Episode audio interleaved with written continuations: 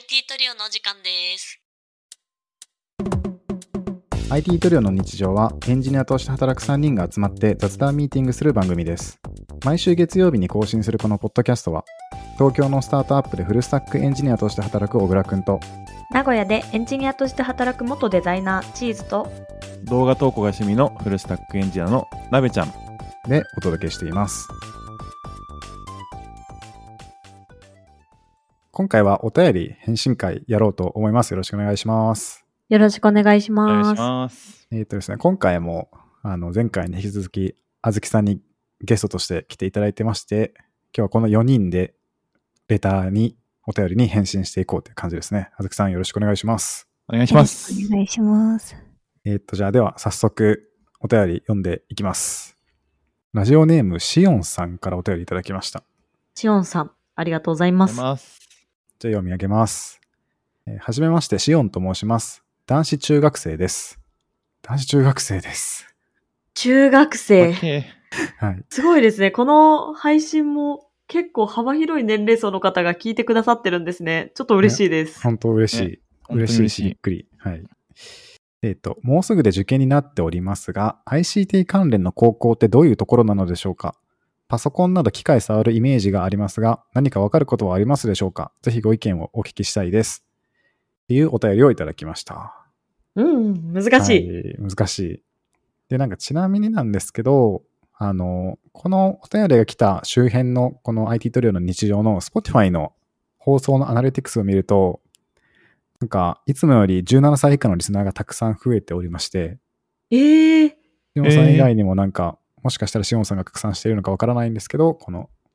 ICT 関連の広告気になる勢の方々が聞いてくださってるかもしれないという状況になっております。はい。すごいなぁ。プレッシャーがありますね。全然わからないんですよね、私。なんかすごいね。そんな中学生の時に僕、全然聞いてなかったな、そんな将来の発信とかを。まあ、今それを聞いてるのはすごいわ、このラジオを聞いてるのも。うん、ので、この3人が、社会に出てからとか大学ぐらいからの IT 事情は割とわかると思うんですけど、ちょっと詳しくなくてですね、でもそんなところにちょうどあずきさんがちょっと前回の放送でも少し話が出たんですけど、その来年から受験にも変わってくると噂の情報の何ですか、情報 1？ あ、そうですそうです、についていろいろ動画を作ったりなんなりしてらっしゃって、ちょっとお詳しい様子があったので、ちょっとお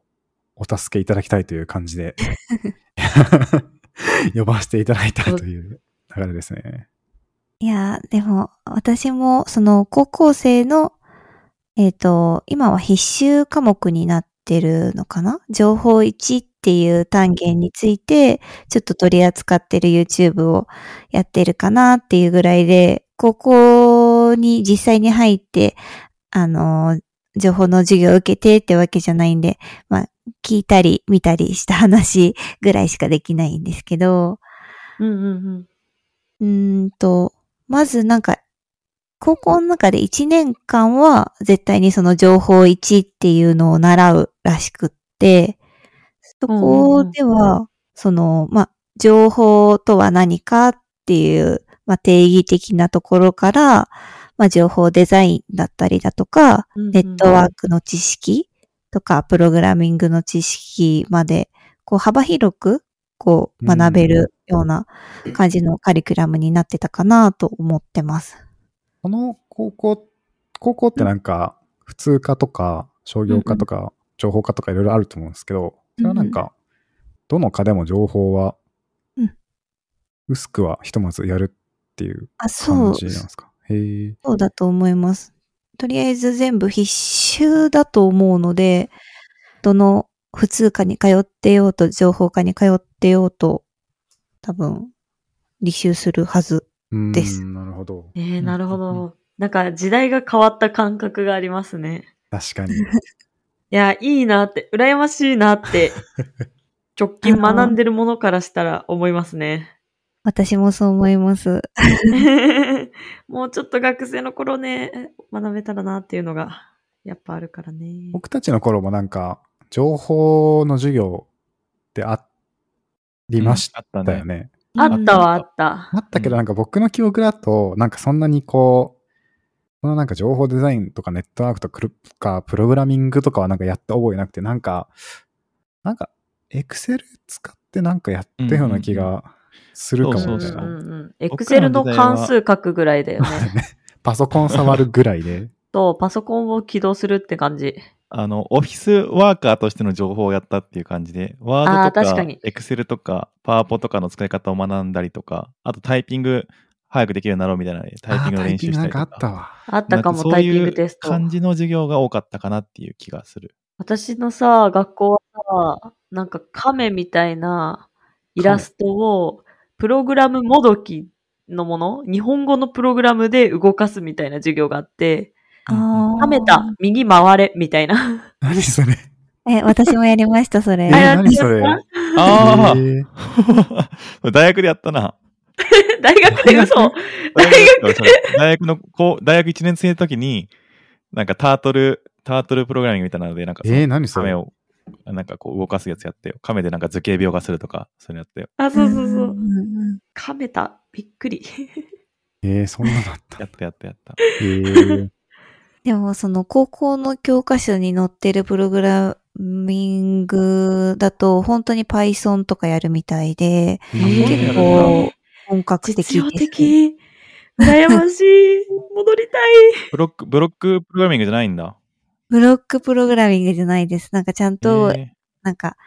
if文っていうのはこういうのでね、みたいなのを書いてあって、じゃあやってみようみたいな書いてありました。あ、すごいね。まあでもそれはもう十何年経ってるもんな、現役時から。変わるか、そんだけ。そこでも単純にもうがっつりプログラミングを書く時間とかが増えてそうな感じがしますね。そうですね。先生大変だな。そうだよね。先生自体がやっぱちゃんと理解してないといけないから。多分、その、なんだろうな。僕も情報の免許を持ってるんですけど、その情報の免許を取るときに、まあ、もちろんその、教育課程っていうのを受けていろいろ学ぶんだけど、その時にどうなんだろうな。まあもちろんその情報系の大学だから、そういう情報の基本的なところやってるんだけど、なんかそこをじゃあ、教師に進む人って、情報系もちろん好きだと思うけど、なんかどちらかというと先生になりたいっていう夢のが強い気もするし、なんかどうなんだろうね。どこまでその、プログラミングに対して熱意を持ってやるのかなっていうところはちょっと難しい。僕の大学の場合は、その、情報系の大学になってるけど、プログラミングがじゃあ絶対できるかっていうと、そうじゃない人も結構いたから、どうなんだろうなっていう疑問は確かにある。確かに、なんかそもそも情報系の先生っていうか、情報の先生がいないらしくって、数学の先生が代わりにやってるっていうのもあるらしく。あったな、それ。確かに、いた。確かに、そうだね。だから現場はてんやわんやって感じみたいですよ。そうだよね。先生の人口もあんま足りてないってことかな。情報を正しく教えられる人。あ、その事前に厚木さんにその今の高校で使われている情報の教科書のこれなんて言うんですか、インデックスって何でしたっけ？目次？そうか、目次か。目次送ってもらったのをちょっと見てるんですけど、私結構。ちゃんとなんか情報の最初のところのアナログとデジタルの違いとかから始まって、コンピューターの仕組みで軽く内部の仕組みの説明があったりとか、プログラミングがあってアルゴリズムがあって、それだけで終わらなくて、ネットワークの仕組みとかでコンピューターネットワーク、通信プロトコル、パケット通信あって、データベース、データの分析とかもあって、なかなかこれは確かに先生大変そう。大変そうだね。やっぱ専門知識めちゃくちゃいるからね、それ教えるのってやっぱり。いいなぁ。でもわかんない。まだその始まったばっかりだから、いいなって思ってても、なんか先生がその飛ばすのかわかんないけど、なんかこう授業の読み上げみたいになるだけかもしれないしさ。それを持って興味を持ってるかどうかはまた別なのかなっていう気がしちゃう。わかんないイメージだけど。授業次第かな。そう、授業次第で。確かに。あと教科書見てるとなんかあれですかね、別になんか実際に使えるレベルのアプリケーションとかウェブサイトを作るみたいなところまではなんかいかなそうな感じなんですかね、これは。多分そこまで余裕がないんじゃないかな。確かに。1年でこれ全部なので、ちょっと難しいかな。やっぱりでもあともう一個難しいなって思うのはさ、その生徒のレベル感がさ全然違うからさ、できることできない子の多分差がすごい激しくつく科目なのかなって自分は思ってて、その時にできない子はもう本当なんかそもそもじゃあタイピングできないですとかから始まるからさ、そういう子に対してどうやってこうプログラミングをしてこうみたいな、そもそもキーボード打つのすら結構難しいじゃんみたいな話とかもなったりするからさ、どうなんだろうなみたいな思ったりとか。確かにね。だから課題は多分いっぱいあるけど、それをなんとかやっぱり教えられる先生の実力は本当にマジで求められるんだろうなと思って、めちゃくちゃいろんなスキルがいると思う先生には。大変な気がする、すごい。そうで、ま、そういうのをまあでもあずきさんは YouTube とかで発信して、なんかそれを見てまあ勉強になるなって思ってくれる人も多分いっぱいいると思うから、そういう発信はすごいいいなって思ってます、本当に。確かにありがとうございます。しかもそっか、何を勉強するか気になるっていう場合は別に中学生とか高校生とか関係なく、あずきさんの YouTube をちょろっと見ると何が勉強するのかとかふわっと分かったり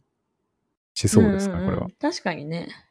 なんか一応教科書の内容に沿ったこともやってるし、まあ、そこからちょっと派生してみたいな、そういうコンテンツもやってるので、ちょっと見てもらったら雰囲気つかめるかもっていうのはあるかもしれないですね。おー、うんうんうん、見るしかないですね、これは。確かに今 YouTube とかでね、そういう勉強ができるのはめっちゃいいなって思ってて、そう教材を買って解かなきゃわからないっていうより、こうやって先生みたいな人が喋ってて、しかもあずきさんアイドルのアイドルが情報の授業を教えてくれる機会なんて、もう YouTube だからこそできるみたいなところあるんで、うんうんうんうん、なんかいいなって思いましたね。もうすごい満点の褒め言葉でありがとうございます。あ、すげえな。結構いろいろやってるね、本当に。情報一ファン。そうですね。ちょっと手を出しすぎているかもしれません。結構難しい話もやってるね。現役弁護士がとか。そうなんですよ。なんか実はなんか情報1の中には法律系の話とかもう結構出てくるんで、単なるそのパソコンができるできないとかの話じゃなくて、座学的なお勉強もできないといけないっていうちょっと特殊な科目かなと思ってます。基本情報みたいなイメージが。知識問題も解かなければならないみたいな。あ、そうそうそうですそうです。なんか共通テストでもちょっと一個だけ異質な感じの問題なの。その共通テストで情報系が出るっていうのは、どの科目に当たるんですか、情報って。なんかその情報っていうのができるんです。情報って科目としてあるってこと。あ、そうです。それはなんかそのセンターじゃないな。当時のセンターだとさ、そのエース、リーシャー、国語も含めてまあ、5科目で、まあ、なんか日本史とか世界史とか分類されるけど、使ってなんか全部で900点とかでセンター試験として出して、900点中何で取れたらボーダークリアだよねみたいなので、まあ、合格基準とか出してたりしたと思うけど、情報ってどことこうスイッチするの？本当にプラスアルファで入るって感じなんですか？プラスアルファで入るって感じで、それこそ国公立とか目指してる子しか受けなくていいはずです。おー、そういうことなんだ。なるほどね。じゃあ局所的に必要ってぐらいなんだ。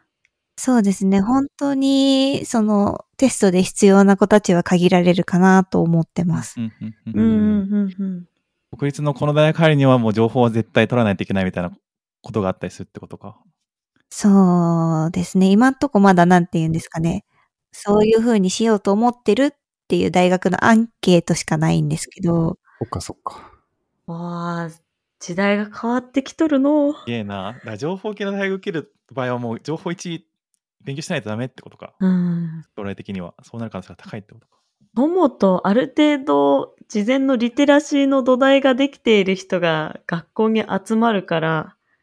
より難易度の高い授業を大学で受けられるって思うと、確かにいいな。それいい流れだね。確かに確かに、高校でここら辺の基礎やってるでしょって言っていけるから、それでどんどん社会人になるプログラマーもつよつよの状態で入ってきて私たちも頑張らなきゃってなって刺激を受けながら前に進める人と、やばい後輩強すぎる無理ってうわーってなる人といる感じになるんやな。10年後とかそれくらい、もうちょっとかなに、ここのお便りくれたしおんさんとこの中の4人の誰かが一緒に働くとかいう可能性も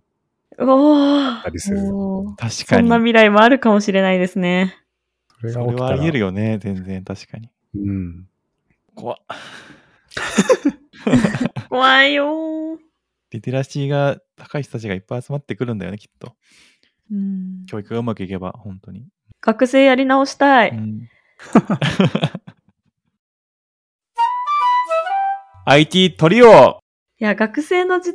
間って本当に貴重だなって思っていて。それは本当に思う。うん。なんか学生時代どんだけこの学問に向き合えたかって本当に将来に生きるから、今お便りいただいたしおんさんは学ぶことを楽しむといいかなって思います。なので興味ある道を選ぶことってすごい大事だと思うから、今、自分の興味の方向が結構定まってる状態でお便りくれてるだろうなって思ってて、この配信も聞いてくれてるっていうのもあるし、だからいい道なんじゃないかなって私は思いました。で、精一杯楽しんで、その先にお仕事がついてくると、やっぱ楽しく働けるなって思う。めっちゃいいこと言うやん。いいこと言った。急にいいこと言った。確かに勉強でもそうだけど、なんか学生のうちに何かで頑張れるっていうのがすごい良かったなと思って、なんか何かで頑張る経験があると、なんかそれこそ高校というか、まあその後とか大学とか社会人になってからでも、まあ、なんか例えば受験とかで頑張れてたんだったら、まあ、あんだけ頑張れてたし今でも頑張れるなとか思えるし、あんだけ頑張ったからなんか今辛い状況があっても乗り越えられるなとか思えたりするから、やっぱね、なんか何かしらに打ち込むとか頑張るっていうのはすごいいいことだなと僕も思ったりしますね。そういう人生経験からを土台に大人になっていくので、ぜひ学生時代を精一杯楽しんで、泣いたり笑ったりして過ごしてください。めっちゃ青春やな。青春だ。すごい。ね、そういう頑張る経験も青春だからね。確かにその ICT 関連の高校どういうところですかっていう質問、しおんさんいただいたと思うけど、なんかそう高校で学ぶ、ね、情報の授業もすごい大事だと思うし、でそれプラスアルファでなんか自分がすごい興味あるって思ったら、今 YouTube とかいろいろ情報出てるとこあるから、まあ、それこそあずきさんの情報一ファンとかはすごい多分勉強になると思うし、そういうの見てってなんか自分で興味どんどん掘り下げてって、でなんか自分でちょっとじゃあプログラミング触ってみようとか、なんか自分発信できる行動もいろいろあると思うから、そこら辺やっていくと、もしかしたらもっともっとこういろんなイメージがついて、将来的にこういう仕事していってみようかなとか、そういうのも具体化されたりするのかなとか思ったりしました。確かにそう思い出したんだけど、なんかエンジニアがよく使うようななんか投稿サイトで、たまに高校生のエンジニアの方がいることがあって、いつだったかな、なんか数ヶ月前にもちょっと話題になってたのが、なんか高校の文化祭で、なんか人を裁くためのシステムを開発して運用しましたみたいな記事がちょっとバズってて、なんかそれね見ると、なんか別に社会人になってない、大学生になってないからできないっていうことはなんか多分一つもなくて、自分でやろうと思ったらなんか授業とか関係なくどこまでも自分の意思で進めていけちゃうのが、なんかこのプログラミングとそういうの関わる世界の特徴の一つでもあるのかなと思ったりするから、しおんさんがやる気ならもうなんか周りのすべてを置いてきぼりにして先に進むとかも全然なんかできちゃう。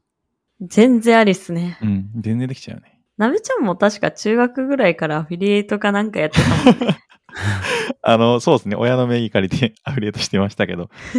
はい。小6の時に初めて HTML、CSS 書いて、で、そこからずっとこうブログ書いて、生計立ててました。すごいね。中学生頃から稼ぐことを覚えてる男がここにいるので。でも良かったんかな分かんない。ありだったのか分かんないけど。そういうことしましたちょっともう時効なんで許してください。いい例で言ってるはずなのに、本人が大変恐縮ですってなってる。分かんない。そのお金稼ぐまでいくとどうなるか分かんないけど。あ、そういうこと？そうそうそうそう。なんか、全然本当にもう自由すぎるから情報系って、なんかマジでその縛りがないなって思ってて、なんかそれはもちろん人を傷つけたりとかそういうのに技術を悪用するのは良くないとは思うけど、人がこう喜ぶためになんかいろいろ作ってみようとか、そういう発想とかを持って、なんかこれできないかなとか考えて情報を調べてるのはすごい大事だと思うから、うん、なんかきっかけは何でもいいと思うけど、うんうんうん、なんか本当にできることは無限大だと思ってます。無限大だ。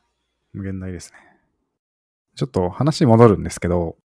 そのお便りには ICT 関連の高校っていう風に書いてあって、この ICT 関連の高校ってちょっと何なのかなっていうのはちょっと僕分かんなかったんですけど、あずきさん的にこれってなんかどういう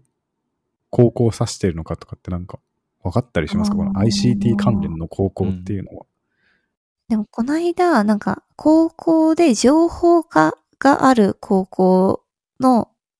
先生に会ったんですよ。情報科の先生ですみたいな。リアルな先生。そうそうそうそうそう。なんかその先生曰く、やっぱ情報科っていうのが学校にあると、なんかサーバールームとかそういうなんか設備が整ってるから、情報の授業をしてても、なんか具体的にこれがLANケーブルでねとか、これがなんとかでねみたいな感じでこう見せながらこう。座学だけじゃなくて、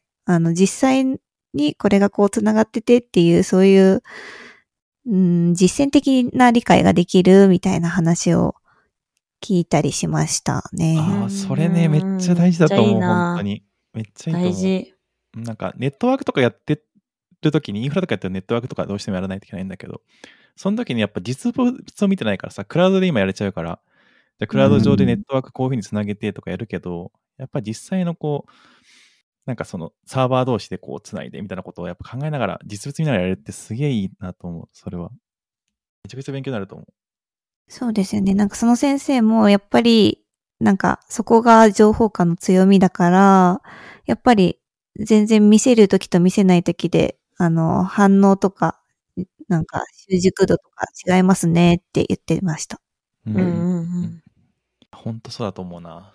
学校にサーバーとかがあったらなんかそれ使ってサービスとか作れそうだね。なんかなんとなく予感だけど、うん、そういう部活動とかありそうなのかもとか思ったりして。あ、全然ありそう、うん、ありそうありそう、コンピューター部みたいな、ね、情報部学校のサーバーを使っていろいろできるとか、うん、カリキュラムが一緒だったとしても確かにそういう実際の設備がある方が断然理解も進むしできる幅が広がるからなんか面白そうだなと思いましたね、うん。なんかそう、うんうんうん、プログラミングっていうとソフトウェアのイメージもやっぱ強いけどさ、ハードウェアもやっぱあるからさ、そのロボットコンテストとかさ、ああいうのとかのいろんなハードウェアとかのなんかこう遊べるものがいっぱいありそうだから、そういうのでもプログラミングの興味とかを引き立てられると思うと、本当にいろいろ幅があって、そういうとこ行くメリットっていうのは結構あるんだろうなっていう感じはするね。うん、私も入り直したくなったな学生になりたい。じゃあそれはもう通信大学行こう、通信大学行くか結構いるんだよ今、通信大学行ってその学び直してる人とかっていうので、弊社でもいたりして、マネジメントの勉強とかを勉強し直してるとかそういう人とかもいるから、結構ね通信大学ね割と通ってる人はいるんで、よかったら本当に興味あるなら探してみると面白いかも。行っちゃうかも確かに MBA 取るようななんか通信制の大学院とか行っている方は確かに知り合いでちらほらそういえばいましたね。いるよね。それは情報じゃないけど確かに学ぼうと思ったら別に社会人でも時間はもちろんかかるしお金も払わなきゃいけないけど、うんうん、チャンスは転がっているんですね。うん、そうだね。確かに。ね、しかも今もう YouTube であずきさんのような方がいっぱいいらっしゃるんで。たくさん見れる時代なんで、もう無料でコンテンツ。そう思うとアルミ学校行かなくても学べる気がしてきちゃった本人やりきっちゃいでね、無限にやっぱやれると思う、うん、今の時代は。確かに、だからこそ難しいのかなっていうところもあるのかなと思ったりして、なんか何でもアクセスが容易だからこそ、なんか気が散ってなんか一つに定まらないから、なんか混乱するっていうのもあるのかなと思ったりして、なんかその差し加減はなんか難しそうだなってなんかたまに考えますね。それは本当そうだと思う。いやでもこの僕中学生の頃はそんななんかそんなネット、僕が中学生の頃すでにインターネットはあったけど、なんかそんな勉強のために使うとかはやってなくて、なんか面白い動画を見るとかそうだね、俺も一緒だった。確かにね、中学生の時あったか分かんないけど、僕高校生の頃になんかポッドキャストもそこそこ番組あった気がするんですけど、これシオンさんみたいになんかこんななんか気になる事柄を自分より結構な年上、10歳以上だよね、10歳以上だね、年上の方向けに質問するなんて行動力はなかったんで、この時点でシオンさんすごいなという。いや本当にすごい。何者なんだ何者なんだ。そんな感じかな、収録は。あずきさんが全然途中から正直ごめんなさいごめんなさい、聞いてて楽しくてまあちょっとじゃあ今日はそんな感じで、ちょっとしおんさんの参考になれば幸いですって感じですね。ちなみにぜひ仲のいいお友達にこの IT トリオの日常を広めてくれると嬉しいなそしてあずきさんのチャンネルも一緒に広めてくれるとあずきさんも嬉しいなっていう感じですかね。はいぜひぜひはい、ということでよろしくお願いします。はい、じゃあ今回の放送はこれで終わりにしようと思います。ありがとうございました。ありがとうございました。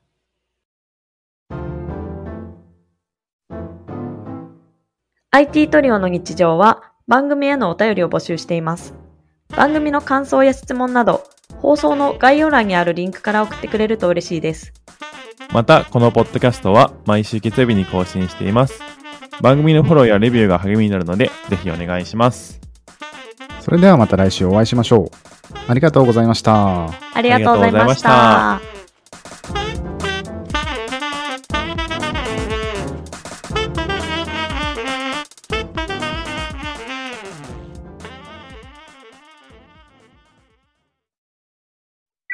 And now, a short commercial break. 現在エンジニアの採用にお困りではないですか？候補者とのマッチ率を高めたい、辞退率を下げたいという課題がある場合、ポッドキャストの活用がおすすめです。音声だからこそ伝えられる深い情報で、候補者の興味・関心を高めることができます。株式会社ピトパでは、企業の採用広報に役立つポッドキャスト作りをサポートしています。X またはホームページのお問い合わせよりご連絡ください。気になる方はカタカナでピトパと検索。